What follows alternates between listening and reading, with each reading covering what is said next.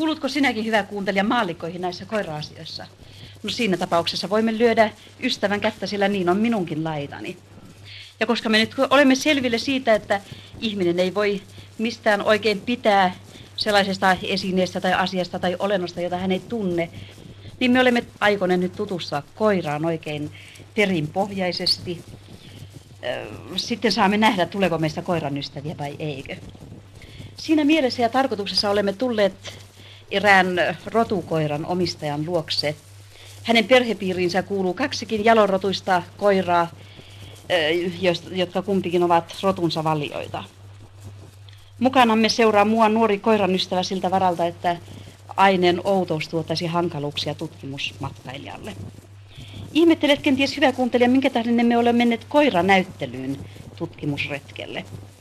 Suoraan sanoen sen vuoksi, että aloitamme alusta. Tahdomme siis tutustua ensin yhteen koiraan, oikeaan rotukoiraan, kotioloissa. Otamme selville, mitä se tekee aamulla, päivällä ja illalla. Minkälaiset tavat sillä on ja minkälaiselta se siis vaikuttaa arkioloissa ollessaan oma kaunistelematon itsensä. Ja nyt me aloitamme. Tämän ensimmäisen kohtauksen nimeksi soveltuu koiran aamu. Ei niin, että tällä hetkellä tapahtuisi koiran aamuherätys. Tässä talossa ilmoittautumisessamme käynnille mainittiin, että koirat nousevat ylös samaan aikaan aamulla kuin isäntäkin, eli kello yhdeksän.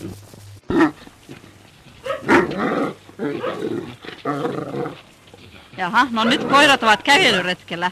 Siihen on yhdistetty seurustelutunti, kuten tämä äänekäs haukunta täällä, siellä ja täällä osoittaa. Olemme ulkona talvisessa valkoisessa luonnossa. Tämä onkin hyvin kaunis päivä, aurinko paistaa ja koirat liikkuvat vapaina.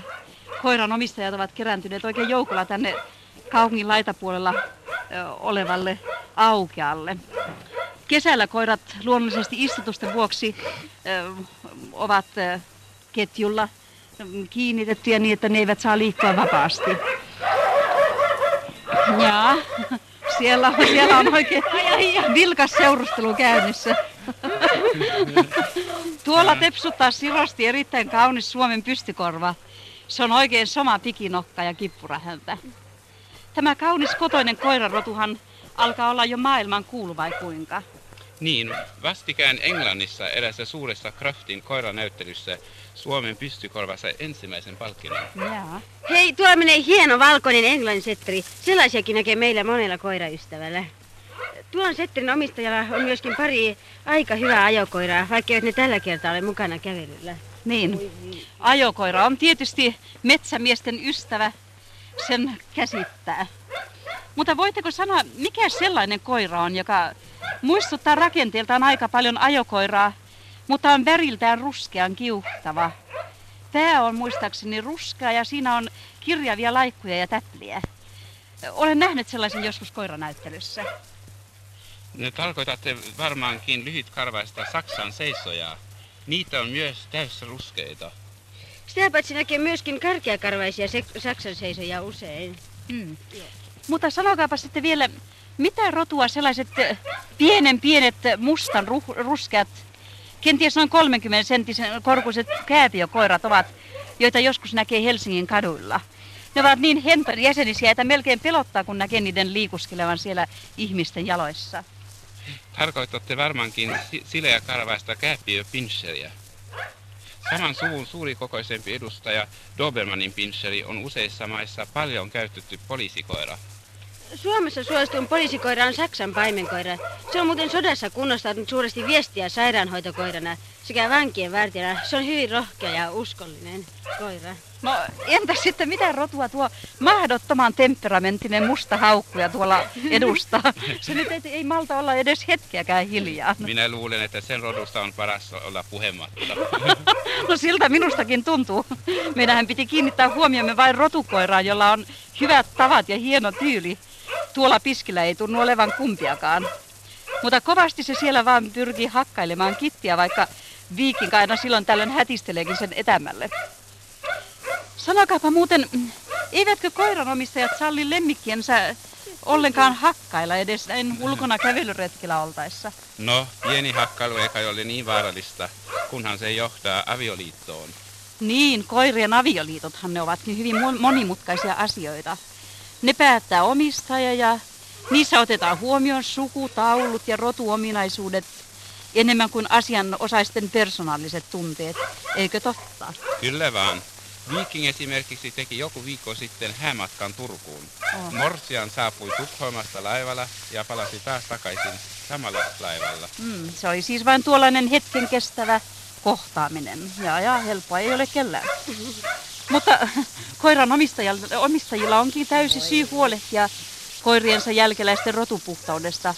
Rotukoirahan on kallis eläin ja muodostaa kenties monelle omistajalleen huomattavan tulolähteen. Aivan niin.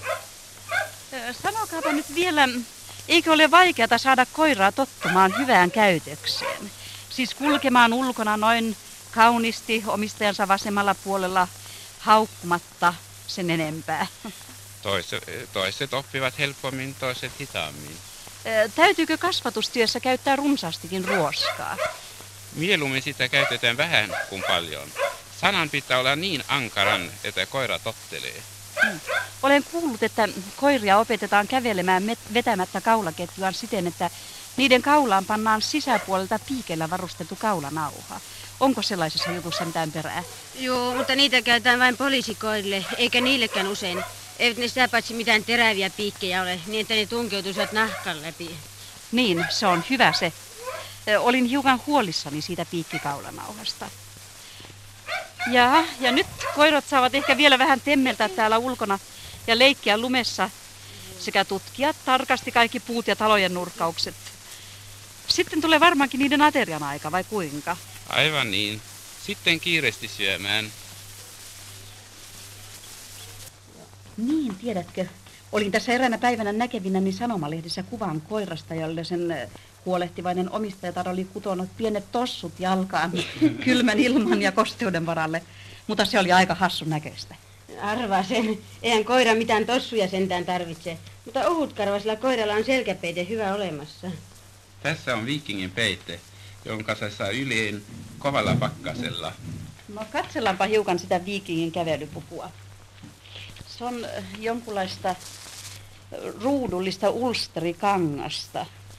Ja, ja sitten siinä on vuori. Ei, mutta siellä taitaa olla oikein välivuorikin. Siellä on villavatinia välivuorina. Jaa. Niin, olen minä nähnyt sellaisiakin koinanvaippoja, jossa on oikea tasku ja siinä vielä nenäliinakin lisäksi. Se menee ehkä li, li, liukaa hiukan liian pitkälle. Niin minustakin. Jaha, no entäs missä Skitin kävelypuku on? Se on sillä yllään. Niin, tuo musta pörrötukki. Siinä sitä onkin tarpeeksi. Nyt on siis koiran pukukysymyskin käsitelty. Mutta ennen kuin jätämme koiran aamun, tulee meidän saada selko siitä, minkälainen koirien aamukahvi on. Sama kuin ihmistenkin. Annetaanko koirille siis kahvia? Kyllä ne pitävät kahvista. Niin, ja se estää niitä saamasta penikkatautiakin. Kahvi pannaan teevadille ja siihen lisätään paljon maitoa ja sitten sokeria.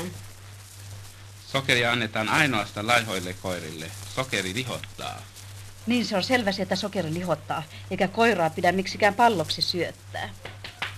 No, nyt on siis noustu, juotu aamukahvit, laitettu vuoteen kuntoon ja Kitti on jo ennättänyt ottaa pienet nokkaunetkin kaiken tämän vaivan jälkeen. Ja mitäs nyt sitten tapahtuu? Sitten lähdetään ulos kävelylle. Hyvä, niinpä siis lähdetään liikkeelle. Herääpäs nyt jo Kitti, niin mennään ulos. Eikä Viikin nyt tarvitse peitettä. Ei, ainoastaan silloin, kun pakkanen nousee yli 10 asteen.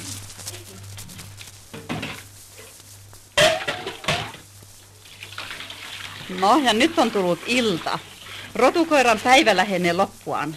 Syömiset on syöty, juomiset juotu ja kävelymatkatkin tehty. Jäljellä on vain nukkumaan meno edelläkäyvine toimenpiteineen. Niitä onkin kertynyt täksi illaksi tavallista enemmän, sillä nyt on kylpyilta. Miten on, kylpyvätkö molemmat koirat tänään? Ei, ainoastaan Kitti. Niin, ei suinkaan viikin talvella juuri kylvekään. Tanskan dok- dokit ovat siksi arkoja virustumiselle, ja kun maa on lumen peittämään, niin ne, eivät ne pölynikään niin pahasti. Mutta kyllä kai niiden turkkia sentään jollakin tavalla puhdistetaan. Kyllä, niille annetaan kuivan sampoonia. Niin, nahkan hiertaan kuivaa pulveria, Antan sen olla jonkun aikaa ja sitten harjataan erikoisharjalla huolellisesti pois. Sitten karvat tulevat puhtaiksi ja kauniiksi. Entä kylpekö kittiö ahkerasti näin talvella? Ei kovin usein. Karkeakarvaisia koiria ei yleensä saa kylvettää usein, joten karva tulee siitä huonoksi. Entä mikä koiralaatu on ahkerin kylpiä? Uudeli. Niin, villakoiran turkki ottaa pölyä helposti ja vaatii pesua. Sitä rotua alkaakin taas ilmestyä meille. Kyllä. Suomeen on tuotu viime aikoina viisi hienoa mustaa villakoiraa. Jaha. No ja nyt kylpy taitaakin olla jo valmis. Sitä on tässä valmistettu pitkin aikaa. On otettu esiin pieni, ikään kuin lasten kylpyamme. Siinä on vettä tosin kyllä vähän, mutta se on sitä tarkemmin lämpömittarilla mitattu. Se taitaa olla 36 astetta vai kuinka? 37. Jaha. No nyt haetaan kittiä ja, ja lasketaan ammeeseen. Sieltä kitti tuodaan. Saa nyt nähdä, että, että onko se ihastunut tähän kylpeeseen. Noin. Siellä kitti seisoo kylpyammessa. Vettä, vesi ulottuu tuonne puoliväliin jalkoja. Sitä ei siis ole kovin paljon. Pesun käytetään harja ja erikoissaippua, eikö totta? Aivan niin. Ja, ja koirien kylpysaippua on oikein kallis. Se maksaa 30 markkaa. Tällainen pieni pala. Jaa. Onpas se kallista saippua.